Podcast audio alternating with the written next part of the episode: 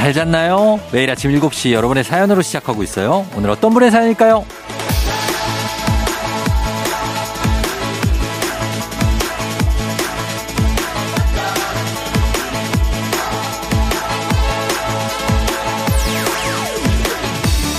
3822님, 쫑디, 저는 여름휴가 못 써서 연차 썼어요. 출근을 안 해도 일찍 눈이 떠지는 삶.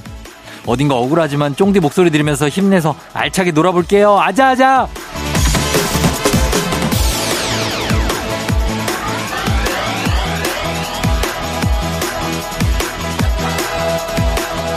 연차라도 써서 얼마나 다행이에요. 그리고 일찍 일어나면 더 많이 놀 수 있잖아요. 억울할 시간이 어디 있습니까? 휴가도 못 갔는데 열심히 쉬어야죠. 모두가 기분 좋은 금요일 조금 더 좋은 기분으로 더 길게 더 많이 행복하셔야 됩니다. 제발요 부탁 좀 드릴게요. 연차 없는 우리도 금요일이니까 좀 더 여유롭게 기분 좋게 보내도록 합니다. 8월 26일 금요일 당신의 morning 파트너 조우종의 FM 대행진입니다.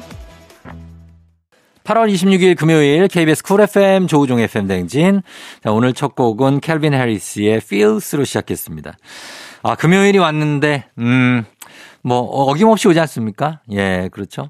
오늘 오프닝 주인공 3822님 한식의 새로운 품격 사홍원에서 제품 교환권 보내드릴게요. 금요일 연차 이렇게 또 한 번 쓰고, 그러면 금토일 가면 왠지 또 휴가 간 느낌이고, 또 운이 좋아서 월요일 같이, 월요일까지 붙여 쓰게 된다. 굉장하죠. 예, 4일. 아, 그렇게 되니까 우리가 소소하게 가야 되고, 그리고 조금 있으면 또 이제 연휴 또 옵니다. 9월 되면. 그러니까 그거 기다리면서 가면 됩니다. 자, 오늘 금요일은 좀 여유롭게, 자유롭게 문자 주제 없이 그냥 하고 싶은 말 남겨주시면 돼요. 그렇게 가도록 하겠습니다. 조원영 씨가 엄마, 동생이 술 마시고 들어오면 엄마가 황태 해장국 끓여주면서 왜 제가 술 마시고 들어오면 얼음물만 한 대접 주는 거죠? 냉수 먹고 정신 차리라는 거 맞죠? 저도 황태 해장국으로 속 풀고 싶어요. 아, 이거 동생하고 왜 아, 조원영 씨 차별을 할까요? 뭐죠? 남녀 차별입니까? 어떤 거죠? 아니면 원영 씨가 매일 드시는 거 아니에요, 술을? 그러면 작작 드시라고 이제 그럴 수 있죠. 간만에 수, 동생은 술 먹고 오고 그러면 예, 원영 씨. 예, 그래 아무튼 뭐 해장 잘 하시고요. 어. 그리고 K122544464님, 개모임하고 있어요. 모임 날이 토요일이라 모임 이름이 토토질입니다. 토요일, 토요일은 즐거워. 오래전 예능 이름인데 젊은 쫑디가 아시려나 토요일만 기다려요. 아, 제가 젊은 쫑디라고 하시지만 토토질 잘 알고 있죠. 네, 토요일, 토요일은 즐거워. 아, 여기 누가 진행했어 예전에? 이덕화 씨인가? 아, 그건 화요일인가? 아무튼, 예, 알고 있습니다. 토토즐. 예, 4463님도 토요일, 내일이네요. 예, 잘 즐기시고요. 자, 오늘 문자 주제 없다고 말씀드렸죠. 프리하게 단문 50원 장문벽으로 문자 샵 8910 콩은 무료로 참여하시면 됩니다. 그리고 행진이 이장님한테 전하고 싶은 소식도 남겨주시면 되고요. 오늘 문제 있는 8시 동네 한바 퀴즈 패자부활전 있는 날입니다. 말없이 안타깝게 인사도 못하고 그냥 퇴장한 분들 다시 불러봅니다. 안타깝게 떨어지셨던 분들 가운데 8시에 통화 가능 한 분들을 저희가 한번 챙겨봅니다. 오늘 어떤 분들이 오실지 기대해 주시고요. 저희는 조우배를 울리러 가볼게요.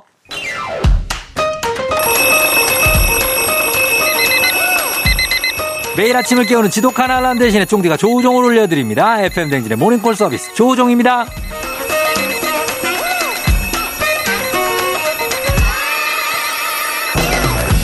좋아하는 노래도 알람으로 해놓고 매일 듣다 보면 잘 안 듣게 되고 들으면 깜짝 놀라고 그러잖아요. 조우벨은 다릅니다. 신선합니다. 늘 새로워요. 매일 다른 노래로 상큼하게 깨워드립니다. 전화로 잠 깨워드리고 간단한 스트레칭으로 몸 일으켜드리고 신청곡으로 오늘 하루 응원도 해드리고 선물까지 드리는 일석사조의 시간. 자, 조우종의 모닝콜 조우벨. 조우벨 원하시는 분들 말머리 모닝콜 달아서 신청해 주시면 되겠습니다.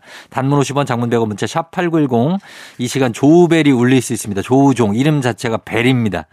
센스 있는 여성들의 inner care 브랜드 정관장 화이락 이너제틱과 함께하는 FM댕진 모닝콜 서비스 조우종입니다. 자, 전화 걸어볼게요. 오늘은 어떤 분들이냐면 세 분까지 걸어봅니다. 첫 번째는 오보영 님입니다. 쫑디님 안녕하세요. 이번 주 오랜만에 쫑디 목소리 들으니 너무 좋았어요. 아직 아이들 방학이라 늦잠 자느라 일부를 잘 못 듣는데 쫑디 모닝콜로 일찍 일어나서 아이들과 맛있는 아침 먹으면서 라디오 듣고 싶어요. 알람 부탁해요. 자, 걸어봅니다. 모닝콜을 신청을, 어, 한번, 예, 하셨으니까 오보영 씨. 아이들과 아침을 맛있게 먹고 싶다. 늦잠을 많이 잤다고 합니다. 예, 오늘은 일어날 수 있을지. 가봅니다. 안녕하세요. 조우벨입니다. 조종이 울렸네. 일어나세요. 일어나세요. 아우, 쫑디 반갑습니다. 예, 일어나 계신 걸 수도 있겠네요. 우리 일어나셨으니까 신청곡 한번 받아볼게요. 신청곡 뭐 들을까요? 네, 아이유의 가을 아침 부탁드려요. 아이유의 가을 아침. 이, 요즘 시즌에 참 맞는, 어울리는 곡을 신청하셨네요. 네. 알겠습니다. 아이유의 가을 아침 준비하면서 지금 잠 깨고 좀 일어나셨죠? 네. 자, 그렇다면 필라조와 함께 굿모닝 스트레칭 한번 가지고 계세요. 음악 한번 주세요. 자, 회원님 준비되셨습니까? 네. 자, 간단한 동작 갈게요. 간단한 동작. 자, 오늘 허벅지 안쪽부터 허리 주변 근육까지 쫙 풀어봅니다. 먼저, 회원님 다리를 최대한 좀 벌리고 앉아주세요. 네. 자, 내가 발레리나가 됐다고 생각하면서 우아하게 오른팔 머리 위로 둥글게 쭉 뻗어주시고요. 자, 왼손으로는 왼쪽 발목 잡고 이게 불가능하실 수도 있어요, 회원님. 그렇다면 무릎 잡으시면 돼요. 자, 왼쪽으로 상체 왼쪽 쭉 기울여 볼게요. 쭉 왼쪽으로 왼쪽 발목 잡고 오른팔 동그라미 쭉 돌리면서 기울여 줄게요. 자, 상체 앞으로 숙이시면 안 됩니다. 뒤로 가시고요. 됐습니다. 이제 반대쪽 갈게요. 자, 반대쪽도 왼팔 머리 위로 둥글게 모아주시고, 오른손으로 오른쪽 발목 잡을게요. 하나, 둘, 셋, 늘리세요. 쭉 늘리면서, 왼팔, 겨드랑이 쪽에 광배근 한번 늘려줄게요. 쭉. 후. 자, 내려오세요. 후. 괜찮으세요? 네. 안 괜찮으신 것 같은데요? 지금 아니요, 괜찮습니다. 괜찮은 뚜둑 소리 난 것 같은데요. 네. 예, 뚜둑하면서 지금 골, 골반이 아니고 지금 다 풀리고 있는 상태입니다. 네. 자, 선물로 저희가 감사합니다. 15만 원 상당의 기능성 베개 잘해 주셨으니까 드릴게요. 아, 고맙습니다. 그래요. 어디 사시는 누구세요? 부산에 사는 예. 해피마미입니다. 부산에 사는 오보영 씨 아니에요? 여기 문자에 이름을 써놓고서 뭘 해피만. 아, 예, 보영 씨죠? 네. 어, 보영 씨 반갑습니다. 부산에. 네. 어, 부산, 부산은 어디 살아요? 부산. 여기 북구예요. 아, 북구에. 네. 아, 부산 북구 그쪽이 저기 그 어찌 뭐 저기입니까? 저 구서동 위쪽입니까? 네. 아, 맞아요. 네. 양산까지 안 가지요. 네. 어, 그래요. 뭐 네 하고 또 그 다음에요. 어, 설명 좀 부탁드립니다. 예. 왜 왜 왜? 네만 해 가지고. 예. 네. 네 또네 했고. 어, 그러면은 어 아이들하고 오늘 일찍 일어나서 아침 네. 먹는 게 계속 늦잠만 잤어요, 방학 때? 네. 이제 9월 1일 날 계약하거든요. 예. 이제 연습해야 돼요. 연습 일어나는 네. 연습. 네. 어, 계약하니까 너무 행복하죠. 네. 기다리고 있습니다. 기다리고. 있어요. 방학 때 좀 힘들었어요? 네. 좀 힘들죠. 맞아요. 어, 아이들도 계약을 기다리고 있거든요. 아이들은 왜요? 어, 학교 가서 친구들하고 놀고 싶고 어. 맛있는 급식도 먹고 싶고 아, 진짜 엄마 얼굴 보는 게 지긋지긋하대요? 그런 건 아니고요. 그런 건 아니고 좋은데 학교도 네. 가고 싶다. 네. 어, 알겠습니다. 자, 오늘 그 아이들 숙제는 다 했어요? 네. 어, 다 했고. 오늘 아침 메뉴는 뭘 차려줍니까? 아침에는 네. 아들은 고기 좋아해서 고기 있고요. 아침부터 고기를 구워요? 네, 딸은 입이 짧아서 그냥 과일이나 네. 이런 거 먹습니다. 아, 그 보영 씨는 고기랑 과일을 다 먹죠. 어떻게 아셨어요? 그냥 알 수 있어요, 느낌에. 네. 보영 씨. 네. 어, 그렇게 하고 알았어요. 여름 잘 보냈어요? 네, 잘 보냈습니다. 아, 알았어요. 오늘 감사하고 오늘 네. 하루 잘 보내자 기합 한번 외치면서 마무리할게요. 네. 예, 자 하나 둘 셋 하면 기합해요. 네. 하나 둘 셋. 행복한 하루 되세요. 얍. 야, 보영 씨 안녕. 안녕, 쫑디 안녕. 예, 아이유의 가을 아침 들을게요.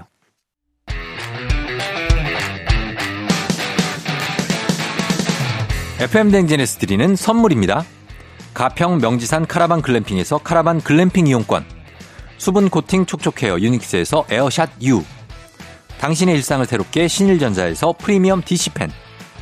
기능성 보관용기 데비마이어에서 그린백과 그린박스. inner beauty 브랜드 올린아이비에서 아기 피부 어린 콜라겐. 아름다운 식탁 창조 주비푸드에서 자연에서 갈아 만든 생와사비. 판촉물의 모든 것 유닉스 글로벌에서 고급 우산 세트. 한식의 새로운 품격 사원에서 간식 세트. 문서 서식 사이트 예스폼에서 문서 서식 이용권. medical skincare 브랜드 DMS에서 코르테 화장품 세트. 갈배 사이다로 속 시원하게 음료. 첼로 사진 예술원에서 가족 사진 촬영권. 천연 화장품 봉프레에서 모바일 상품 교환권. 아름다운 비주얼 아비주에서 뷰티 상품권. 미세먼지 고민 해결 뷰인스에서 all-in-one facial cleanser. everybody 엑센 코리아에서 블루투스 이어폰. So nice한 세차 독일 소낙스에서 에어컨 히터 살균 탈취 제품. 판촉물 전문 그룹 기프코, 기프코에서 KF94 마스크. 주식회사 상가들레에서 한줌 견과 선물 세트. 의사가 만든 베개 시가드 닥터필로에서 3중 구조 베개. 하남 동래북국에서 밀키트 복요리 3종 세트. 정수기 생수 수돗물 안심 워터톡에서 가정용 수질 측정기. 지친 직장인의 활력 충전 트레서피에서 옥타코사놀 함유 건강 기능식품. 블라인드의 모든 것 월드 블라인드에서 교환권. 베베몰인에서 어린이 스킨케어 릴리덤 프로바이옴 교환권. 홍삼과 아르기닌의 첫 만남. 약사가 만든 아약 홍삼기닌 교환권. 여에스더 박사의 에스더 포뮬러에서 글루타치온 필름. 건강을 생각하는 다양에서 오리 스테이크 세트를 드립니다.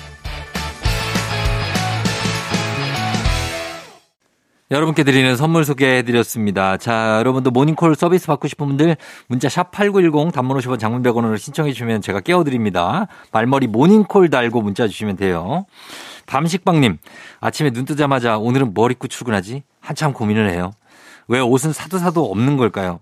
옷은 많은데 왜 입을 옷이 없는 걸까요? 오늘도 똑같은 고민으로 하루를 시작하네요. 정말 그렇죠. 옷은 왜 이렇게 맨날 사는데 없고 또 보면 입는 것만 계속 입어 또. 예? 안 입는 거는 안 입고 나중에 어디 막 진짜 찾으면 어, 이, 이런 옷이 있어. 내가 언제 샀지? 이럴 때가 있죠. 예. 그런 거 옷을 한번 아, 뒤벼 보십시오. 예, 뒤져서 좀 새로운 옷이 나오는지 한번 보고, 그리고 또 거기, 그거를 또 엔트리에 포함을 시킬 것인지 말 것인지, 이런 거 내가 감독이 돼서 한번 해보는 거죠. 예, 해보시기 바랍니다. 어, 박혜진 씨, 드디어 조카들 4명 다 계약했어요. 한 달 넘게 저희 집에서 돌보면서 놀아주고 챙겨주고 용돈 주느라 힘들었는데 드디어 집으로 가는구나. 이모 마음이 너무 좋다. 천국 같다. 야, 얘들아, 안녕!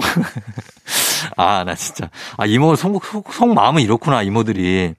나는 이모들 되게 행복해 하면서 놀, 놀아주는 것 같았지만 그들의 마음은 또 이런 게 있었습니다. 어, 그렇게 되고요. 그리고 어, 현이맘 영희님, 나이 40대 넘어서 찢어진 청바지를 입으니 우리 남편이 나이 들어서 주책이라며 놀리네요. 아니, 찢어진 청바지 입는 게 왜 주책이야? 좋은 말로 할 때 내 패션에 신경 꺼! 예, 하셨습니다. 예. 서로 이렇게 신경을 쓰는 것도 예전에는 왜 신경 안 쓰냐고. 왜 이렇게 나한테 관심이 없냐 이러다가 이제는 왜 나한테 신경을 쓰냐. 제발 신경 좀 꺼라. 도대체 어떻게 된 겁니까? 무슨 일이 있었던 겁니까? 예, 우리 현이만 명희님 남편이 신경을 안 쓰도록 아, 저도 마음으로 좀 바래볼게요. 선물 이 밤식빵님, 박혜진님, 현이맘 영희님 선물 드리면서 저희는 광고 듣고 올게요. 조우종의 FM대행진 함께하고 있습니다. 자, 오늘 커피하우스님이 저는 밥은 많이 안 먹는데요. 이, 여기부터 약간 좀 궁금, 밥은 많이 안 먹는다. 일단 알겠습니다. 군것질을 너무 좋아해요. 특히 과자를 좋아해서 봉지 과자 두세 봉을 순삭. 여기에 빵까지, 빵이랑 떡까지. 떡살은 절대 안 빠진다던데. 쫑디는 군것질 자주 하세요? 아, 글쎄요. 군것질 예전에는 뭐 많이 먹었죠. 예전에 많이 먹었는데 요즘에는 자주 안 하죠. 예, 자주 먹을 일이 없고 가끔 저희 딸이 뭐 젤리 같은 거 이렇게 입에 넣어주는데 아, 정말 뵙고 싶을 때가 많습니다. 왜 이런 맛을 애들이 좋아하지? 이거에 대한 큰 궁금증을 갖고 있어요. 이런 맛을 내가 이거 먹었단 말인가? 이런 생각하는데 과자는 맛있죠. 과자는 아, 먹으면 끝없이 먹죠. 막 되게 맛있는 짭짤한 거 먹었다가 단 거 먹었다가 짭짤한 거 먹었다가 끝도 없는데 요거를 좀 빼야 됩니다. 예, 빼야 돼요. 밥을 많이 안 먹는 이유가 과자를 많이 먹고 이미 칼로리가 다 차 있네요.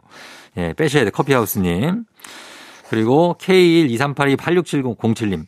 쫑디, 저 동네 한바퀴즈 너무 신청하고 싶은데요. 엄마가 동네 망신, 망신시킨다고 마음 접으래요.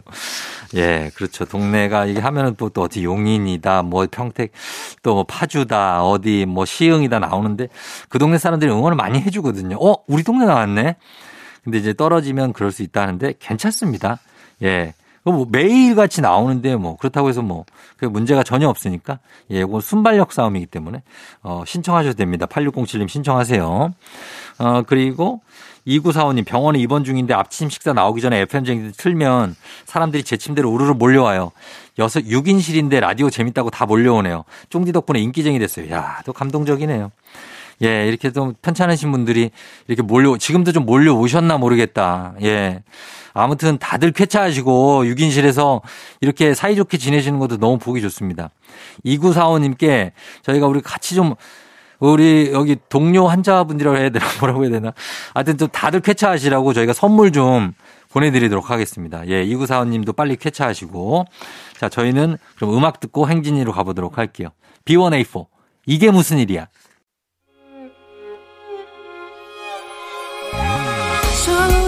나의 조정 나를 조정해줘. 조정 나의 조정 나를 조정해줘. 하루의 시절 우정조가 간다. 아침엔 모두 FM 댕진. 기분 좋은 하루로 FM 댕진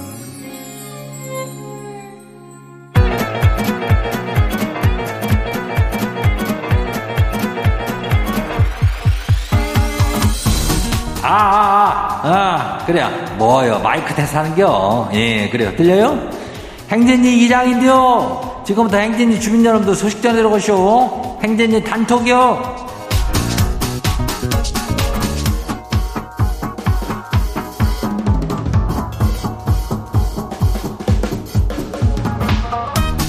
그래, 저기 행진이 단톡 소식 다 들었시오? 못 들었시오? 예. 그, 뭐, 뭐, 못 들은 사람들이 있을 겨. 예, 왜냐면 내가 아직 뭐 말을 한 게, 전한 게 없으니까. 예.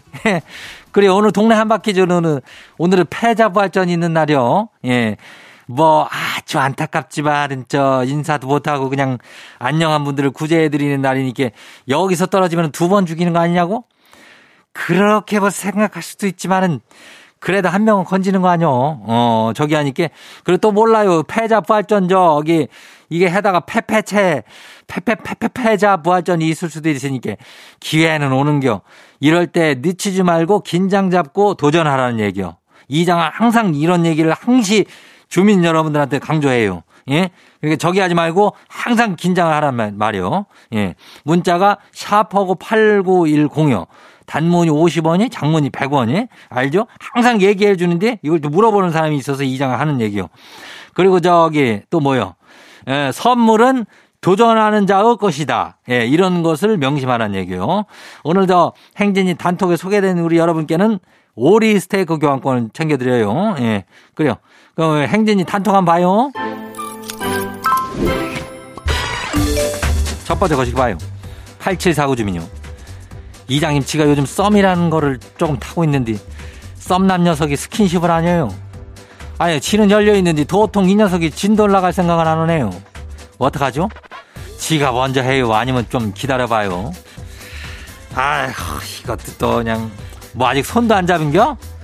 그렇대 비어는 그 손은 잡고 다닐 수 있는 건데, 왜 이거 썸남 녀석이 이거를 안 하는 건데, 근데 이게, 그, 저기, 뭐, 이게 나쁜 건 아니요. 어, 썸남이 뭐, 나, 뭐, 그렇다고 해서 막 아껴주기 위해서 뭐 그런 거라기보다는 그래도 애틋하니까, 예, 그런 거라고 생각을 해야지. 반반이요. 아닐 수도 있어. 그냥, 근데 그렇게 생각을 하면 돼야, 일단은. 어, 그리고 조금만 더 기다려. 한, 한 이틀 기다려봐요. 예, 다음 봐요. 두 번째 것이요. 3041 주민요. 이장님 여자친구랑 제주도 놀러가지고 스쿠터를 빌렸는데요. 처음에는 악셀을 천천히 당겨야 되는지 괜히 잘 탄다고 나대다가 악셀을 훅 당겨갖고 목 디스크 올 뻔했쇼. 이젠 절대 안 내다, 안 나댈 거요. 우리 주민들 저처럼 쓸데없이 나대지 말라고 해주세요. 나요. 아, 그래요. 제주도에서 스쿠터 레비얼은 이거를 내가 타본 적은 없지만은 악셀이 있나 보지. 어, 그거를 이렇게 확 당기면은 목이 훅 하고 뒤로 가요. 예, 조심하라는 얘기요. 어, 다음 봐요. 3719 주민요. 이장님, 얼마 전에 책 정리를 싹 하다가 책장 사이 비상금을 찾았쇼. 내 거 아니고 남편 거요. 30이나 되던데 이거를 아는 척을 해요 냅둬요.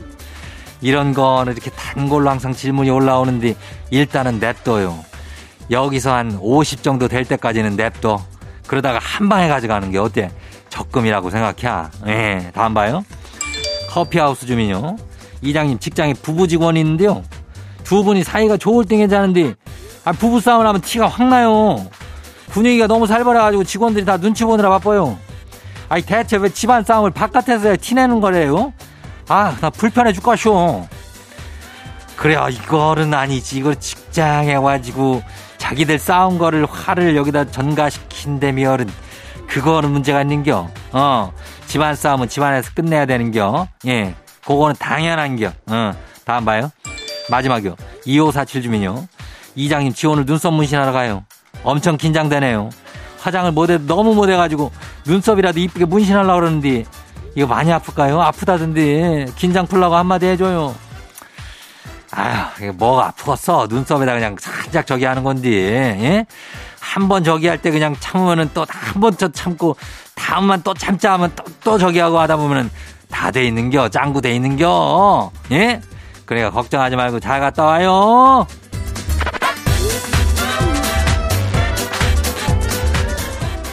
오늘 소개된 행진이 가족 여러분께는 오리 스테이크 교환권을 아주 그냥 이놈을 갖다가 그냥 야무지게 해가지고 그냥 챙겨드릴게요. 예. 행진이 단통 매일 열려요. 행진이 가족들한테 알려주고 싶은 소식이나 정보 있으면은 행진이 요 말머리 달아갖고 저기 하면 돼요. 단문이 50원이 장문이 100원이 문자가 샤퍼고 89102니께 보내면 돼요. 콩은 무료죠. 예. 그리고 우리 노래 듣고 올게요. 나는 사랑이 어떻게 이루어지는지 연구해 장범준 노래방에서 여러 가지 상황의 수를 계산 안윤상의 빅마우스 저는 손 석석석석 후입니다. 지난 3월이지요. 경북 울진에서 발생한 산불로 수백 명의 이재민이 발생했는데요. 국민 성금이 800억 원이 넘었는데 이 성금이 절반도 채 쓰이지 않고 이재민들은 여전히 생활에 어려움을 겪고 있다고 하는데요. 자세한 소식 누가 전해주시죠? 요런 싸가지 없는 것들 이런 것은 빨리빨리 나눠줘야지 날도 더운데 어떻게 지내라고 어?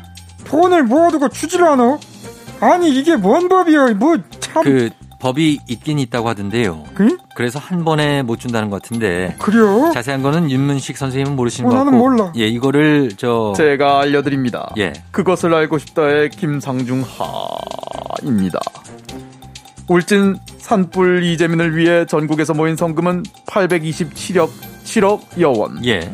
그중 집행된 성금은 318억 원으로 전체의 40%도 되지 않습니다. 아, 절반도 집행되지 않았다는 이유가 무엇이죠?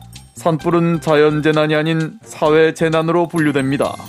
이 때문에 정부가 아닌 개별 모금 기관들이 성금에 대한 권한을 갖고 있는 것입니다.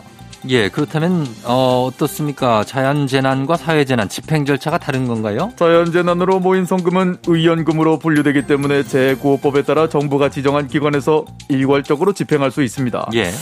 그런데 말입니다.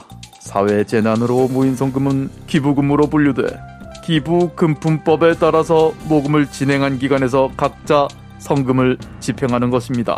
자, 그러면은 자연 재난으로 분류되는 게 집행하기가 더 쉬운 거군요. 아니 자연 집행인지 사회 집행인지 예. 뭔지 그게 뭐가 중요한디 예. 이재민들은 어찌됐건 빨리 지원금을 받아야 다시 생활을 이어갈 수 있는 거 아니오 그게 돈이 안 나와가지고 집도 못 짓고 컨테이너에서 생활하면서 생계 보조금 쪼개 쓰고 있던디 아이고 얼른 얼른 주라 그려 그러게 말입니다. 사실 2019년 강원도 산불 때 저도 기부를 했는데 성금을 전달하는 데만 반년이 넘게 걸렸다고 하던데요. 이게 기부금으로 분류가 되면 집행이 느려지는 이유가 따로 있나요? 일괄 집행이 어렵다 보니 중복 지원을 막기 위해 모금 기관들이 논의를 여러 번 거치기 때문입니다. 자, 그렇게 되면 산불 같은 것은 자연 재난으로 분류하고 성금 집행 주체를 좀 일원화하는 방향으로 가면 안 되는 겁니까? 그러게 말입니다. 그래서 그런 주장이 거듭되고 있지만 아직까지는 별 변화 없이 사회 재난으로 분류가 되고 있다고 합니다. 예, 그렇다면 이재민 분들이 마냥 기다리긴 좀 어려우실 텐데요. 조속한 조치가 필요해 보입니다. 소식 감사합니다.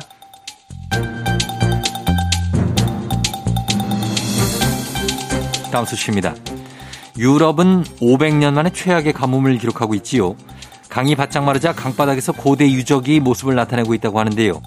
자세한 소식은 혹시 궁예님이 전해주실 수 있을까요? 누구인가? 예. 지금 누가 유적 소리를 내었어? 스페인으로 알고 있습니다. 서부 지역이라는데요. 아, 그러한가? 하면 짐이 관심법으로 한번 살펴봄세. 예. 어허, 과달 페달에 고인돌이 나타났구만 그려. 과, 과달 과달페 과달 페달이요? 이름이 참 어렵군요. 그냥 고인돌로 알고 있으면 될 것이야. 이게 원래 1926년 독일 고고학자가 발견한 것인데 63년에 프랑코 독재 정권이 댐을 만들면서 짐수가 됐던 것이야. 그것이 헌데 이번 가뭄으로 나타난 게지.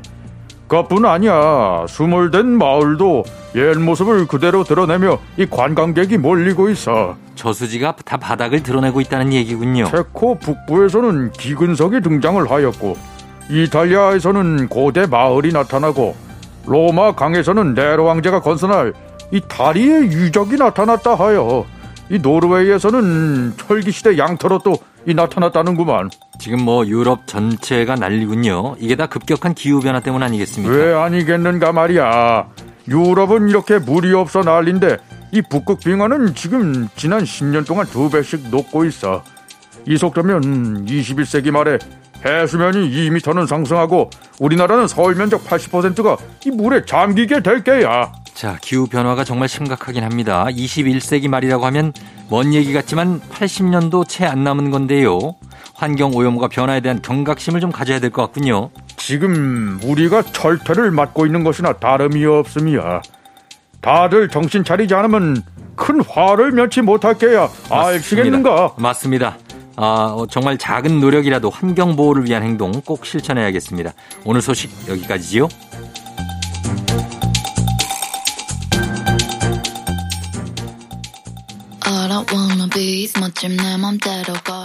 마마무 힙 힙해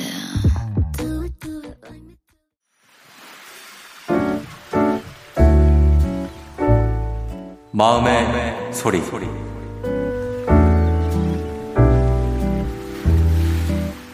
저희 아들한테 속풀이를 좀 하고 싶은데요. 고등학교 1학년 저희 아들인데 며칠 전에 저희 아들이 밤 늦게 귀가해야 하는 콘서트를 다녀왔어요. 사촌 동생이랑 둘이 갔는데 지하철 탔니 어디니 사람이 많니 어떤 방향으로 타고 어떻게 올 거니 내 카톡을 되게 여러 차례 보냈었고 답장이 없는 부분에 대해서 약간 서운한 마음도 있고 이렇게 양가 감정이 있었던 것 같아요. 아들아, 엄마가 깨똑 보내는 동안에 읽은 것도 있던데 읽고 나면 대답을 좀 해주면 좋지 않았을까? 엄마는 늦은 시간이라 집에 잘 돌아올 수 있는지 사촌 동생도 잘 챙길 수 있는지 여러 가지가 되게 궁금하고 답답했는데 너는 너 나름대로 열심히 동생을 챙기고 있었겠지만 연락을 좀 해줬으면 고맙지 않았을까? 엄마 생각에는 아직도 지원이가 품 안에 자식 같고 늘 염려되고 걱정되고 그렇단다. 되게 많이 참다가 보내는 거란다. 지원아 연락 좀 잘해줘. 사랑해.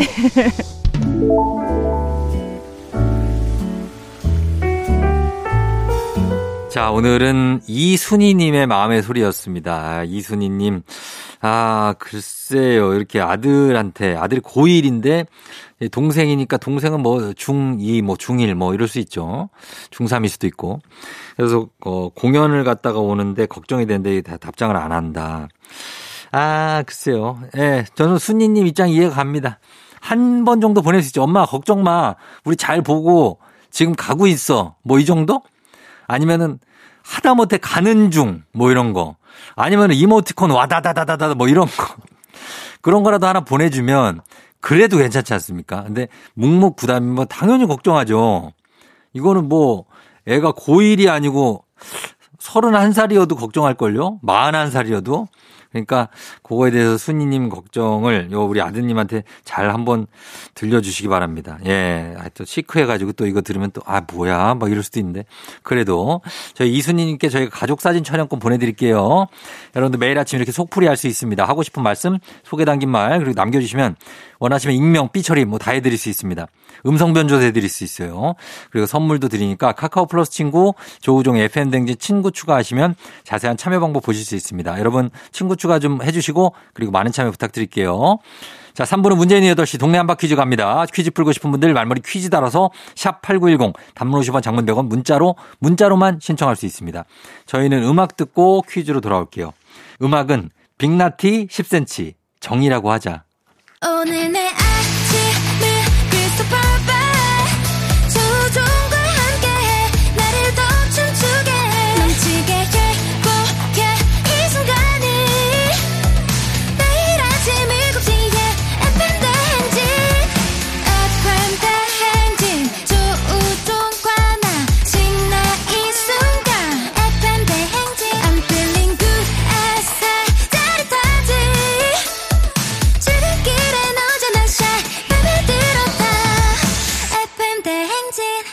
조우종의 FM 냉진.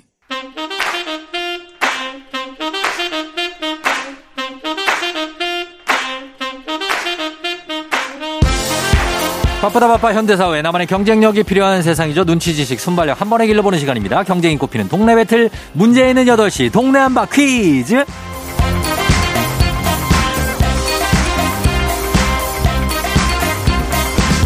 매일 아침 8시 문제 있습니다. 문제 있어요. 싱가포르로 매일 운항하는 티웨이 항공과 함께하는 문제 있는 8시 청취자 퀴즈 배틀 동네 한바 퀴즈 자, 동네 이름을 걸고 도전하는 참가자 두 분 모십니다. 이 참가자들과 같은 동네에 거주하고 계신다면 바로 응원의 문자 보내주시면 됩니다. 응원 보내주신 분들도 추첨을 통해 선물 드려요. 단문 50원 장문병원의 정보 이용료들은 샵 8910으로 참여해주시면 됩니다. 자, 격주 금요일이죠. 패자부활전 있는 날이에요. 자, 피도 눈물도 여지도 인사도 없이 안녕했던 분들 가운데 왠지 마음 쓰였던 분들, 미안하고 안타깝고 신경 쓰였던 분들께 기회를 한번 더 드립니다. 여건과 상황이 허락되는 분께 랜덤으로 연락드릴 거예요. 방식은 평소하고 똑같습니다. 하나의 문제를 두고 두 동네 대표가 대결을 하는데 구호를 먼저 외치는 분께 답을 외치 우선권 드리고요. 틀리면 그냥 커피 한 잔 드리고 안녕. 하지만 퀴즈를 마치면 동네 친구 10분께 모바일 커피 교환권, 본인은 18만 원 상당의 자동 칫솔 교환권 가져가실 수 있습니다. 자, 준비되셨죠? 한번 걸어보겠습니다. 오늘의 도전자들 바로 만나볼게요. 첫 번째 도전자는 8월 3일에 퀴즈를 참여했었던 분입니다. 상도동 대표 토토님 받아봅니다. 여보세요? 여보세요. 토토님 안녕하세요. 네, 안녕하세요. 아, 그때는 좀 아쉬웠는데 그 또 다시 만나게 됐어요. 네. 어, 잘 지냈어요? 아, 네, 휴가 끝나서 회사 복귀했어요. 어, 신상도 초등학교 잘 있죠? 어, 아마 잘 있을 거예요. 자, 그래 오늘 각오는 어떻습니까? 그래도 떨리네요. 떨려요? 네, 그래도 화이팅. 오, 화이팅. 오늘은 부활해요, 오늘. 알았죠? 네. 알겠습니다. 자, 일단은 잠깐만 기다려주세요, 토토님. 자, 다음 도전자도 만나보도록 하겠습니다. 다음 도전자는 8월 9일, 10일에 퀴즈를 참여하셨죠. 2승을 이분은 하셨던 분이에요. 천안 대표 떡심님. 떡심님! 안녕하십니까. 아, 또 왔네요. 네. 잘 지내셨어요? 떡심님, 굉장한 어떤 그 도전의 의지를 칭찬해 드릴게요. 아, 감사합니다. 굉장합니다. 떡심이 이번에는 어떻습니까? 가능성 어때요? 어, 기회가 온 만큼 잘 살려보겠습니다. 살리는 건가요, 오늘? 천안의 자존심 세우나요? 네, 천안 삼선 한번 해보겠습니다. 자, 가겠습니다. 우리 떡심님과 그러면은 토토님 자존심 대결입니다. 상도 대 천안입니다. 상도 대 천안. 동작구 상도동 그리고 충남 천안시입니다. 자, 두 분 구호 정할게요. 구호 뭘로 갈까요, 토토님? 토토로 계속합니다. 토토 계속 가고 떡심님은요? 떡심으로 갑니다. 자, 토토 대 떡심. 자, 두 분 중에 한 분이 승리를 거머쥐게 되고 한 분은 그냥 또 안녕입니다. 자, 구호 연습 한번 해볼게요. 하나, 둘, 셋. 토토, 오케이. 하나, 둘, 셋. 토토.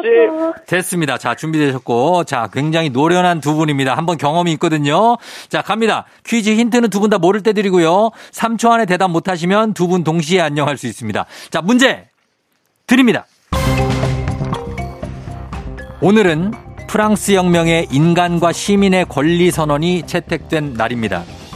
1789년 8월 26일 프랑스 국민회의가 채택한 이 선언문은 유럽 대륙 최초의 인권 선언으로 전 세계 국민 주권에 기반한 공화정을 탄생시키는데 아주 큰 영향을 미쳤죠.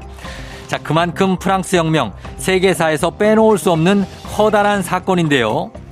이 프랑스 혁명을 다룬 문학 작품 중 프랑스 소설가 빅토르 위고의 대 토토. 토토 빨랐어요. 나 토토 레미제라블?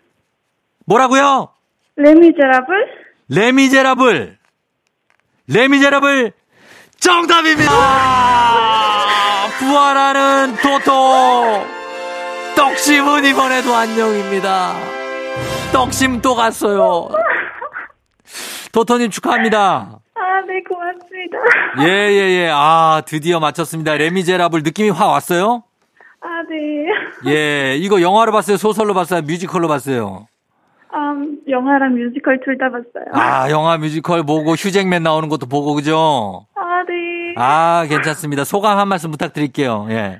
아, 너무 떨려서 손이 다 떨리네요. 손이 다 떨려. 그럼 이 기분 한번 우리가 레미제라블의 OST로 한번 표현해 볼까요? 노래로. 가능할까요? 짧게. 아, 그건 안 돼요. 네, 그건 안 되겠죠. 굉장히 단호한 반응이네요. 죄송해요. 아, 그럴 수 있습니다. 자, 동네 친구들한테 한마디 하신다면 동네 친구들 상도동에 신상도. 아, 여러분, 이번 했어요. 화이팅. 아, 그래, 동작구에, 어? 저기요, 아, 네. 상도동의 자존심을 세워줬어요. 네, 이번에 어, 어, 거- 좀 힘들었는데. 그러니까 거기 힘들었고, 거기 아파트도 단지들 되게 많고, 네, 맞아요. 어, 옆에 성대시장 있고, 어, 맞아요, 맞아요. 아유, 너무 잘 알죠. 어, 역시. 하여튼, 예, 잘 맞춰주셨고, 그리고 축하드리고 저희가 선물도 챙겨드리도록 할게요. 아, 감사합니다.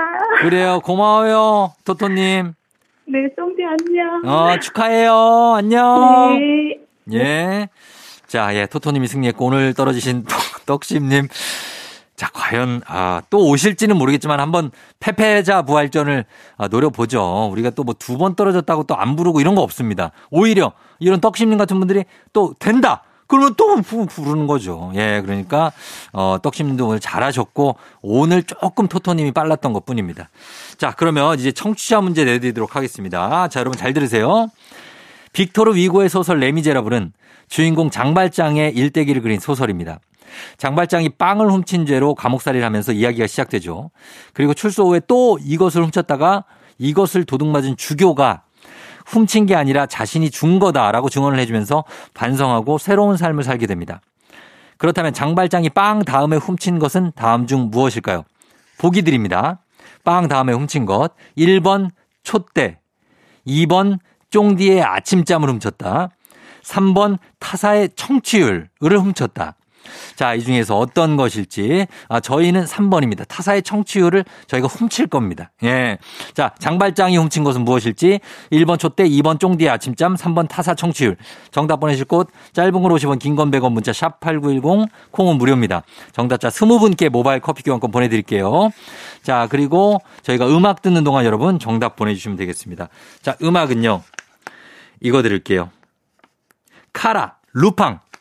카라의 루팡 듣고 왔습니다. 자, 오늘 청취자 퀴즈 이제 정답 바로 발표하도록 하겠습니다. 정답 바로 두구두구두구두구두구두구두구 촛대를 훔쳤죠. 촛대. 예, 그런데 주교가 이거는 내가 그냥 준 거다 해서 감동한 장발장이 예, 뭐 그런 기억이 납니다. 자, 정답 촛대 정답 맞힌 분들 중에 20분께 모바일 커피 교환권 보내드리도록 하겠습니다. 조우종의 FM 댕진 홈페이지 오시면 선곡표 있습니다. 선곡표에서 명단 확인해 주시면 돼요. 간추린 모닝뉴스 KBS 김준범 기자와 함께 시작하도록 하겠습니다.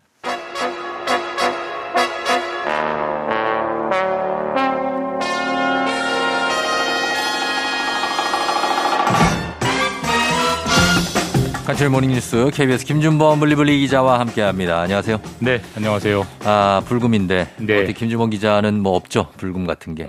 아니 뭐 나름 나름 아, 있어요? 나름 뭐 있습니다. 어, 나름 뭐 나름 뭐 어떤 거를. 나름 뭐 제가 불금을 밖에서 즐길 그런 어. 팔자는 아직은 안 되고 뭐 등, 등산 이런 것까지 좋아하는 건 안 되고. 뭐 불금에 등산할 수는 없으니까요. 예, 예. 저만의 불금은 이제 제가 어. 술을 조금 좋아해요. 술을 약간 더 예, 하시- 약간 약주? 그래서 이제 생 요즘은 그, 그 바틀샵들이 좀 많이 생겼습니다. 주변에. 어. 바틀샵. 그러니까 그 술- 굉장한 술- 발음이네. 술 바틀샵. 약간 보틀.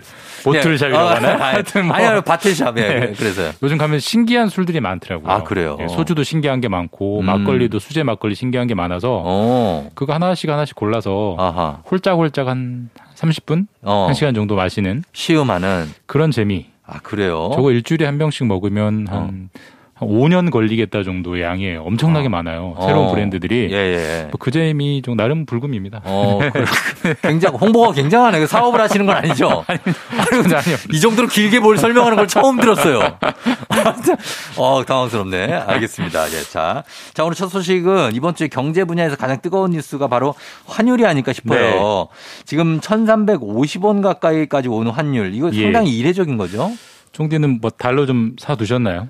아니, 제가, 저는 얼마 네. 전에 예. 저기, 저, 괌에 갔다 왔거든요. 아. 그래서 환율을 체감했어요. 정말 환- 환전하실 때 환전할 때. 정말 깜놀하셨겠어요. 어, 그러니까 우리 한국 돈은 네. 얼마 안- 그 얼마를 갖고 가는데 이게 달러로 보니까 얼마 안 되더라고요. 이거밖에 안 돼. 네. 에게 에게 막 이렇게. 네네네. 그 정도로 환율이 좀 많이 올랐어. 많이 올랐고 네. 사실 작년에만 달러를 미리 사두셨어도 한 20% 정도의 수익은 어. 거둘 수 있을 정도로 그만큼 환율이 뒤집어서 얘기하면 1년 사이에 한 20%가 올랐어요. 보통 그렇죠. 우리가 환율 그러면 네. 거의 이제 경험적으로 거의 한 1,100원. 그렇죠. 보통은. 1달러당 1,100원에서 조금 오르면 1,200원. 거의 이게 맞아요. 약간 그 사이에서 왔다 예, 갔다 예, 왔다 갔다 예. 했는데 그랬죠. 지금 1,350원이 됐고요. 음. 작년 1년 평 1년 내내 평균 환율이 네.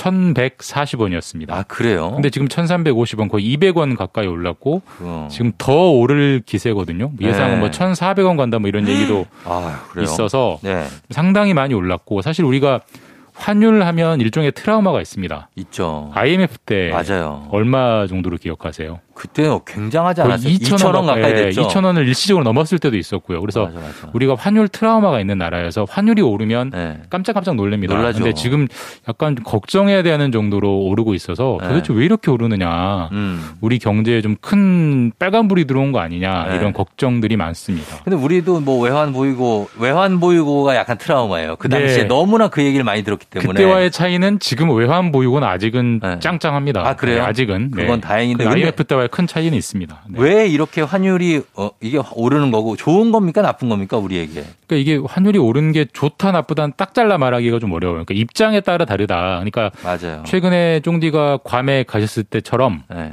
여행을 가고 그러니까 해외에 나가서 뭔가 사업을 하거나 여행을 해서 달러가 새로 살려 달러를 달러를 새로 된다. 살려는 사람들은 힘들지.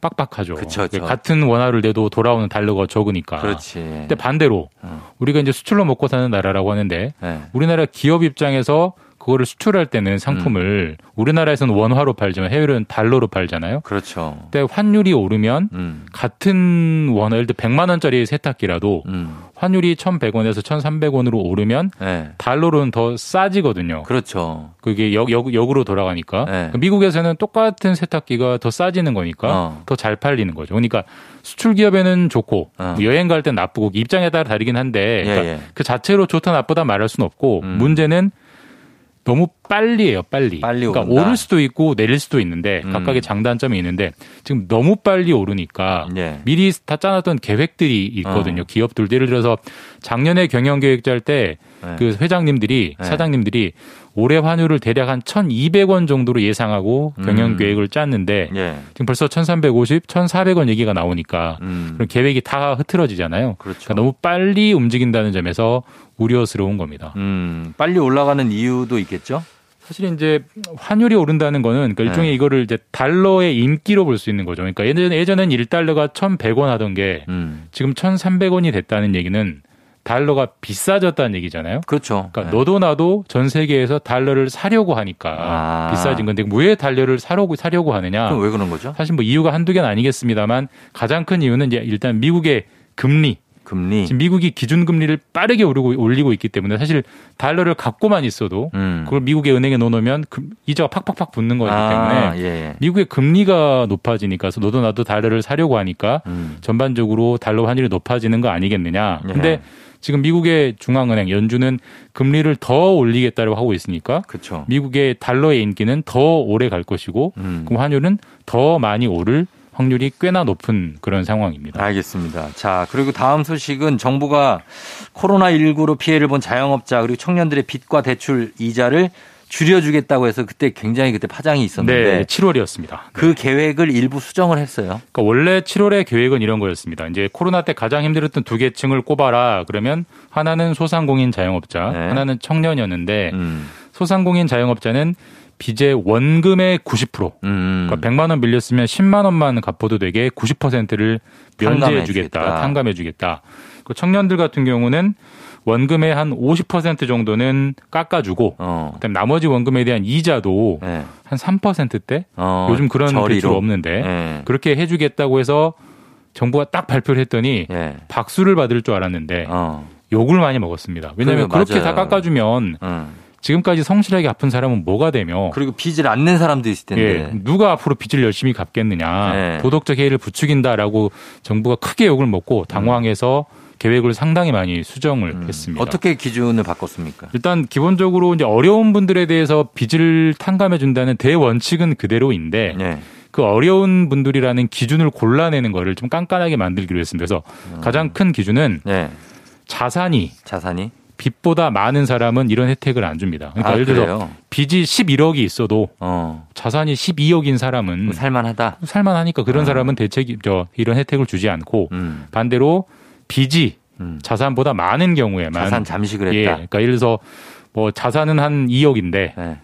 빚이 한 3억이다. 그럼 어. 빚이 더 많잖아요. 이런 경우에만 이런 탕감 혜택을 주겠다라고 음. 했고요. 사실 그렇다 보면 이제 자산을 막 수- 줄이려고 할 거예요. 신고할 때. 그렇죠, 그렇죠. 근데 그걸 다 국세청 검증으로 잡아낼 것이고 음. 만약에 허위 신고를 하면 빚을 더 많이 갚도록 어. 일종의 벌칙을 주겠다라고 해서 기준을 상당히 좀 강화해서 음. 그런 도덕적 해이를 좀 최대한 줄이겠다라고 네. 방향 전환을 했습니다. 알겠습니다. 자, 그래 이런 뉴스까지 준비가 되어 있었습니다. 자, 여기까지 듣죠. 예, 지금까지 김준범 기자와 함께했습니다. 고맙습니다. 네, 다음 주에 뵙겠습니다.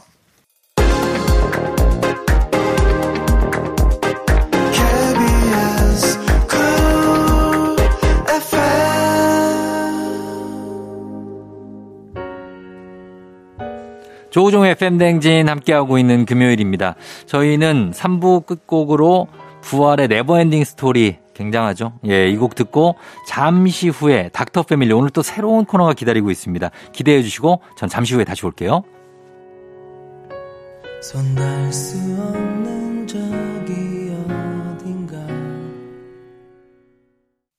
기분 좋은 바람에 진해지는 feeling 들리는 목소리에 설레는 good morning 너에게 하루 더 다가가는 기분이 어쩐지 이젠 정말 꽤 괜찮은 feeling yeah. 매일 아침 조종의 FM 댕진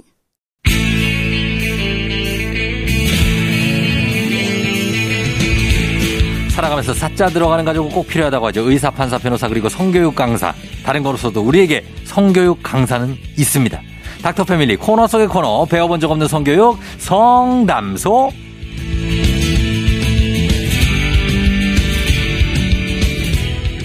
자, 새로 선보이는 코너입니다. 엄마, 아빠, 아기는 어떻게 생겨요? 야, 이런 질문에 한번 좀 말문이 막혔던 학부모님들 많죠? 지금도 성교육이라고 하니까 괜히 옆에 사람이랑 눈치 보면서 아 약간 볼륨 나, 볼륨 아 볼륨 낮췄어야 되는데 뭐 이러시는 분들 계실 텐데 괜찮습니다. 당당하게 들어주셔도 돼요. 자 FM 댕진이 새롭게 야심차게 준비한 코너 배워본 적 없는 성교육 성담소 코너 함께 해 주실 분 성교육의 일타 강사 성교육 이시훈 강사님 모시겠습니다. 안녕하세요. 안녕하세요. 와이미 이시훈 강사입니다. 예, 와이미 이시훈 강사님 목소리 들어보면 아시겠지만 젊은 남자분이고요. 네. 어, 성교육 강사님 이신데 이 남자분이 그리고 이 성교육 강사라는 직업을 갖는다는 거 흔치가 않아요. 그렇죠. 요즘도 별로 없어요. 요즘도 별로 없죠, 진짜. 네네. 예. 그런데 어떻게 이렇게 시작하시게 되셨는지. 일단 이 얘기를 할 때는 저희 부모님 얘기를 할 수밖에 음. 없을 것 같아요. 네네네. 네, 저희 어머님께서 네. 성교육 강사셨어요. 어머님이? 네네. 아. 그래서 보건교사 하면서 성교육 강사셨는데 예. 그러다 보니까 좋은 점도 있고 안 좋은 점도 있는데 어. 거기서 영향을 되게 많이 받았어서 아. 아, 이건 내가 해야 될 일인 것 같다. 그렇게 그래요? 결심을 하게 됐고요. 어머님이 성교육 강사면 좋은 점은 뭡니까? 일단 좋은 점은 성에 대한 태도를 많이 배울 수 있었어요. 음. 그러니까 쉽게 말하면 호경수술 할 때도 어. 너의 인권의 문제다. 어. 너가 결정해라. 아하. 이렇게 고민할 수 있게 해주셨고 결정을 어떻게 내리셨나요? 어, 저는 이제 안 하기로 아, 이거 결정- 얘기를 하지 마시세요. 아, 아, 이거 얘기를 하면 그 이거 괜찮습니까? 왜 프라이버시인데. 아, 죄송합니다. 어, 우리 이시훈 강사님의 인권 문제이기 때문에. 네. 어, 요거는 뭐 못 들은 걸로 하겠습니다. 알겠습니다. 저희끼리 비밀로.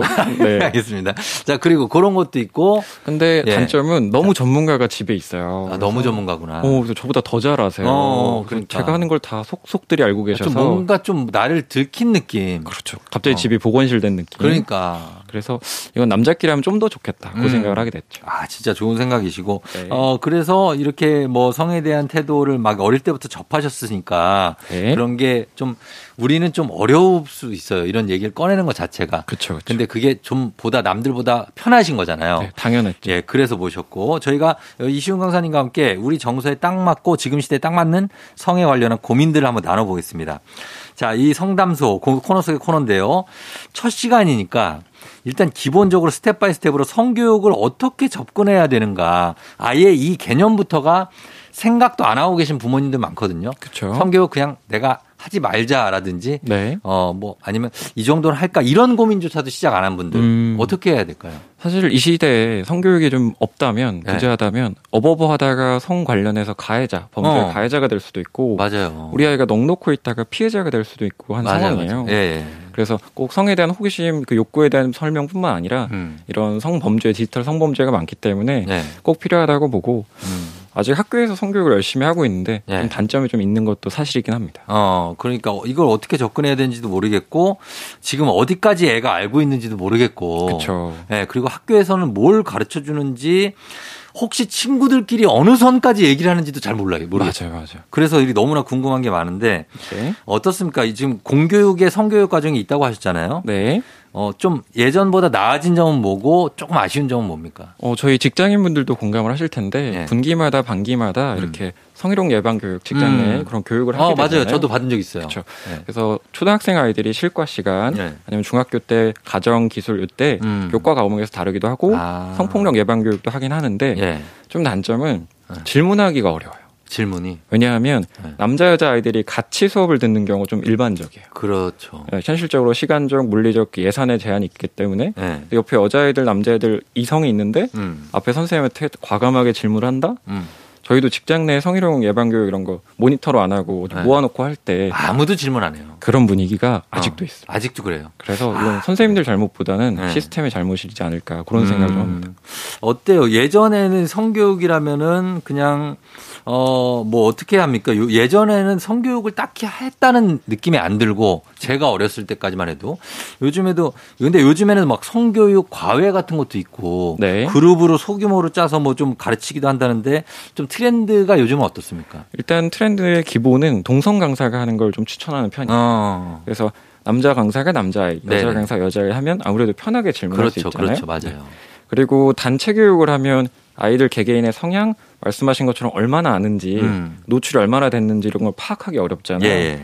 그래서 개개인의 성향이나 상황을 미디어 노출을 확인할 수 있게 음. 이렇게 소그룹으로 한 세명 여섯 명 이렇게 짜서 어. 하는 경우가 좀 많고 어. 그 시기도 좀 잘 잡아서 아이에 음. 맞게 하는 편입니다. 시기 얘기를 하셨는데 어떻습니까? 시기가 아이들이 좀 진짜로 전문적으로 얘기도 듣고 막 두 성에 대해서 알아야 되는 나이가 대충 요즘에는 어- 몇 살부터? 네, 일반적으로 저희가 접근할 때 네. 어린 나이 해줘도 좋긴 한데요. 네. 그 효용성 면에서 초등학교 5, 6학년을 좀 추천드려요. 아, 5, 6학년. 왜냐하면 이때 성징이 좀 나타난 아이들도 시작이 되고 네. 이제 핸드폰, 스마트폰도 이제 주체적으로 막 사용하는 게 시작이 돼요. 음. 게다가 친구 중에 좀 빠르게 노출된 아이들이 네. 전달하기 시작해요. 음. 그래서 아이들 입에서 갑자기 막 비트코인 얘기가 나온다, 네. 욕설이 좀 센 게 나온다. 비트코인 얘기가 나와요. 어, 애들이 막 선생님 파란색, 예. 선생님 거 파란색이죠, 막 이런 얘기 많이 해요. 아, 진짜? 수업 갔다가 굉장히 열받고 이런 경우 많거든요. 어. 그래서 어 그러다 이제 성에 대한 얘기하면서 예. 야 성교육 쌤이 보건 시간에 말 못한 게 이거야 그러면서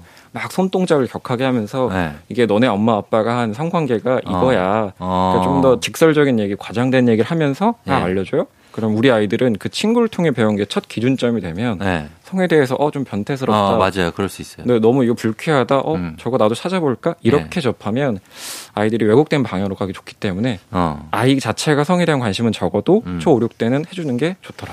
저는 이렇게 제가 5, 6학년이요라고 한게 네.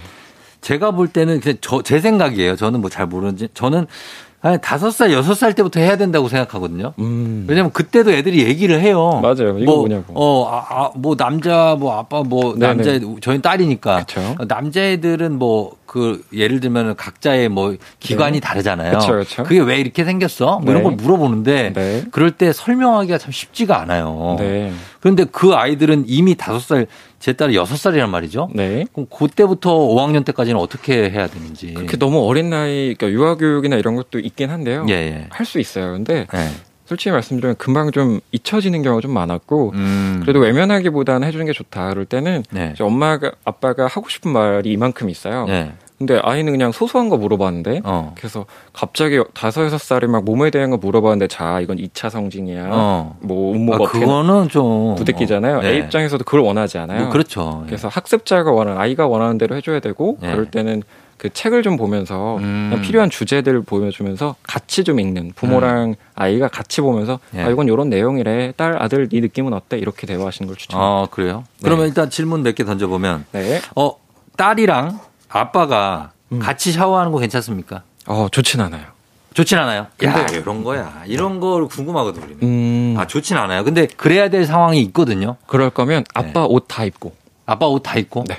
아, 그래서 저는 딱 수영복을 입고 합니다. 수영복까지? 어, 좀 부담스러워. 저는 수영복을 입어요. 어우, 아, 삼각은 아닙니다. 어, 상상했어요. 삼각은 아니에요. 아니, 아니. 죄송합니다. 그래서 수영복이 저 있잖아요. 그쵸, 그쵸. 예, 사각. 왜냐면 그렇게 입고 혹시라도 애가 네. 그럴까봐 이렇게 제가 씻겨줄 때가 많거든요. 네. 왜 이게 좋지 않냐면 네. 이제 남자의 기준으로 엄마랑 같이 샤워하고 음. 딸 기준으로 아빠 즉 성별이 다른 존재랑 같이 하게 되면 네. 나와 다른 신체를 보게 되잖아요. 그러니까. 지금은 엄마 몸 아빠 몸 별거 뭐 맨날 보던 거 이렇게 관성처럼 음. 그냥 넘어갈 수 있는데 네.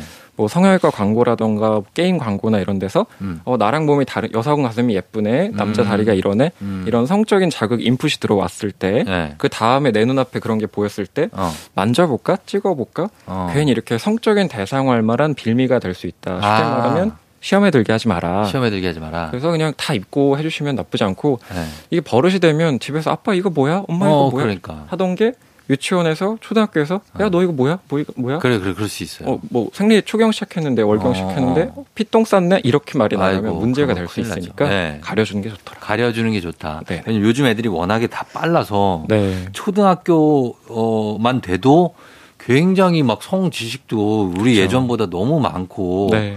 그래서 거- 그런 것 때문에 한번 여쭤봤고요. 네. 알겠습니다. 그러면 엄마, 아빠, 아기는 어떻게 생겨요라는 정말 보편적인 질문. 네. 이 질문은 가장 먼저 봉착하는 난관이에요, 부모들이. 그렇죠. 출산 그리고 음. 임신 이거 어떻게 설명해 주는 게뭐 성생활까지 네. 어떻게 설명을 해 주면 됩니까? 어, 일단 초등학교 5학년 미만 아이들한테는 네. 너무 딥한 얘기는 안 해주셨으면 좋겠어요. 음. 그냥 뭐 사랑해서 생기는 거야. 많은 아이들이 손잡고 자면 음. 아니면 같이 뽀뽀하면 뭐 이렇게 알고 있는데 예, 예. 초 3, 3 미만한테 이 성관계 퍼포먼스 자체를 설명하고 어. 남녀 신체 기관에 대해 설명하는 게 예. 과연 온당한가? 아, 그건 좀 고민이 되네요. 네, 그래서 그 전에는 그냥 아이가 말해준 대로 엄마 그럼 손잡고 다니면 돼, 사랑하면 돼, 같은 침대에 자면 돼, 네. 이 정도 선에서 그냥- 설명해 주신 게 어, 낫다고. 예.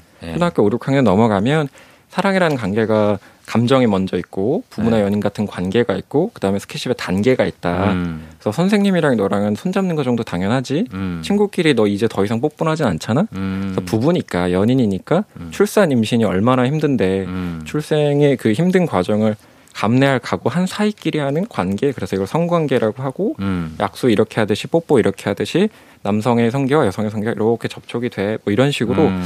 좀 부드럽게 설명을 그때쯤은 해주는 게 좋을 것 같아요. 어. 어릴 때는 굳이 그렇죠. 너무 어릴 때. 근데, 근데 또 너무 감춰면 애들이 몰래 다른 데서 접하게 되니까 맞아요. 너무 감출 것도 아니고 그렇죠. 예전엔 몰래 이제 친구들끼리 모여서 맞아요. 어떤 뭐 비디오 테이프 그렇죠. 아니면 무슨 책 그렇죠. 이런 걸 보고 어, 여기서 나이가 좀 나오죠. 비디오, 책 어. 요건 좀. 아 그렇습니다. 예, 저희는 그랬어요. 요즘 아이들은 SNS 링크 타고 들어가서 아 댓글에 링크. 타고 들어가서 예. 그런 것도 너무 무방비로 다 볼 수가 있게 돼 있으니까 그런 맞아요. 거 부모님들이 걱정을 많이 합니다. 자, 그래서 저희가 여러분들도 우리 성교육에 대해서 어, 궁금해했던 부모님들 질문 보내주시면 저희가 받고요.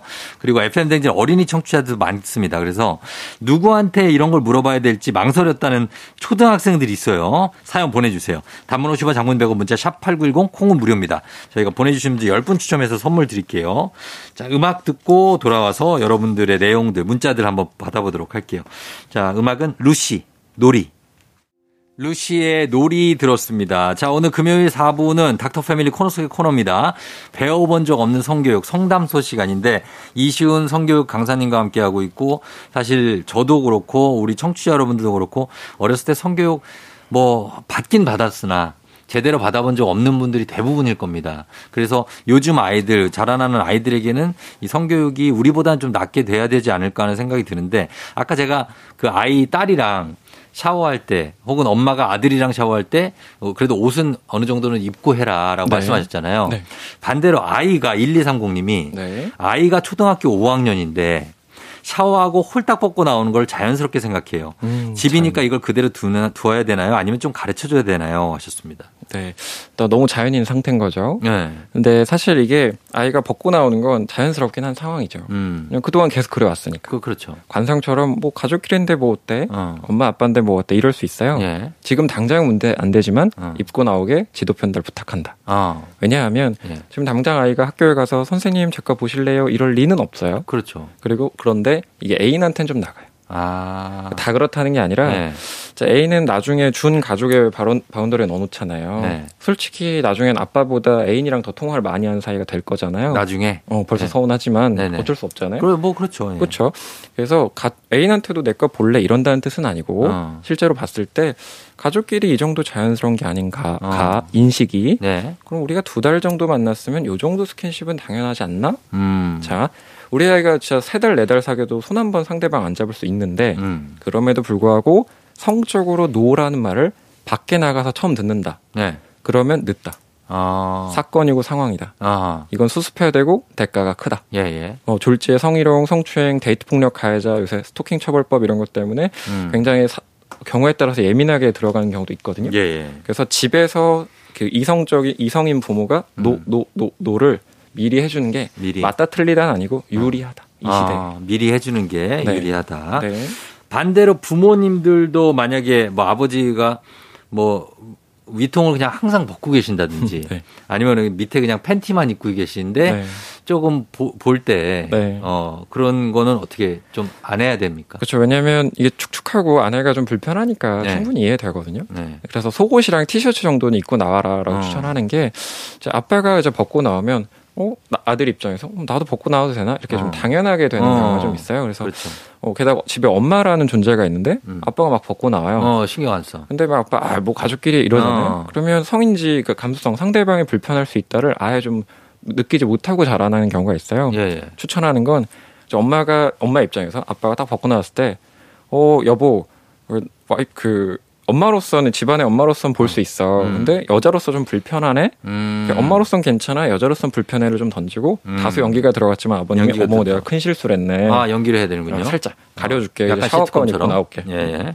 그래서 여자부 엄마부터 여자로 존중 못하는데 음. 밖에서 어떤 여자를 존중할 수 있겠느냐를 네네. 좀 집에서 이렇게 보고 자란 게 그 감수성의 영역에서 좀 도움이 되더라. 음, 그래서 그렇게 하면 된다. 네. 자, 그리고 왜 7891님이 같이 드라마 볼 때 좀 뻘쭘한 타이밍.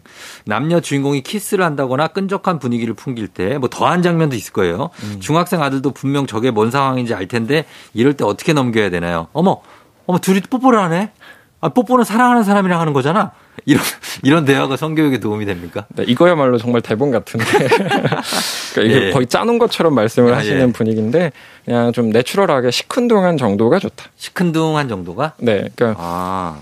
너무 이제 뭐, 틀, 틀어졌는데 틀어지자마자 돌려버리면 네. 아 숨기네. 아, 그렇지. 음지화돼요. 아, 그 이상하죠. 더 뒤로 찾아가. 어. 일단 틀어졌으면 가야 돼요. 틀어서 가요? 일단 가요. 그럼 너무 집중하는 것 같잖아. 어, 어. 이거 틀고, 어, 이거 보려고 튼- 돌린 것 같잖아요. 아, 그 애가 막 눈 가려요. 어머 이게 어. 뭐야? 손 손을 가만 있어봐. 아, 지금 중요한 장면 막 이렇게 할 수는 그렇죠. 없잖아요. 근데 그냥 뚝 그냥 보세요. 그냥 바로. 의연하게 음, 다 지나간다면 어. 좀 시큰둥하게. 그래서 아 저거 당연한 건데 왜 그래 딸? 음. 근데 좀 별로다. 어. 너무 오래 한다. 어. 아유 침 냄새 나겠다. 음. 그래서 이거 자연스럽게 얘기할 수 있는 건데 네. 저건 다소 과장이 혹은 카메라가 들어간 거다. 어. 그러니까 좀 소격이 되는 효과. 그렇죠. 그렇죠. 그러니까 나랑 이 매체랑 너무 과몰입해서 보지 않고 어. 아 이건 작품이야. 연기다. 어, 좀 거리를 둘 수 있게 환기시킨 역할 정도 해주면 음.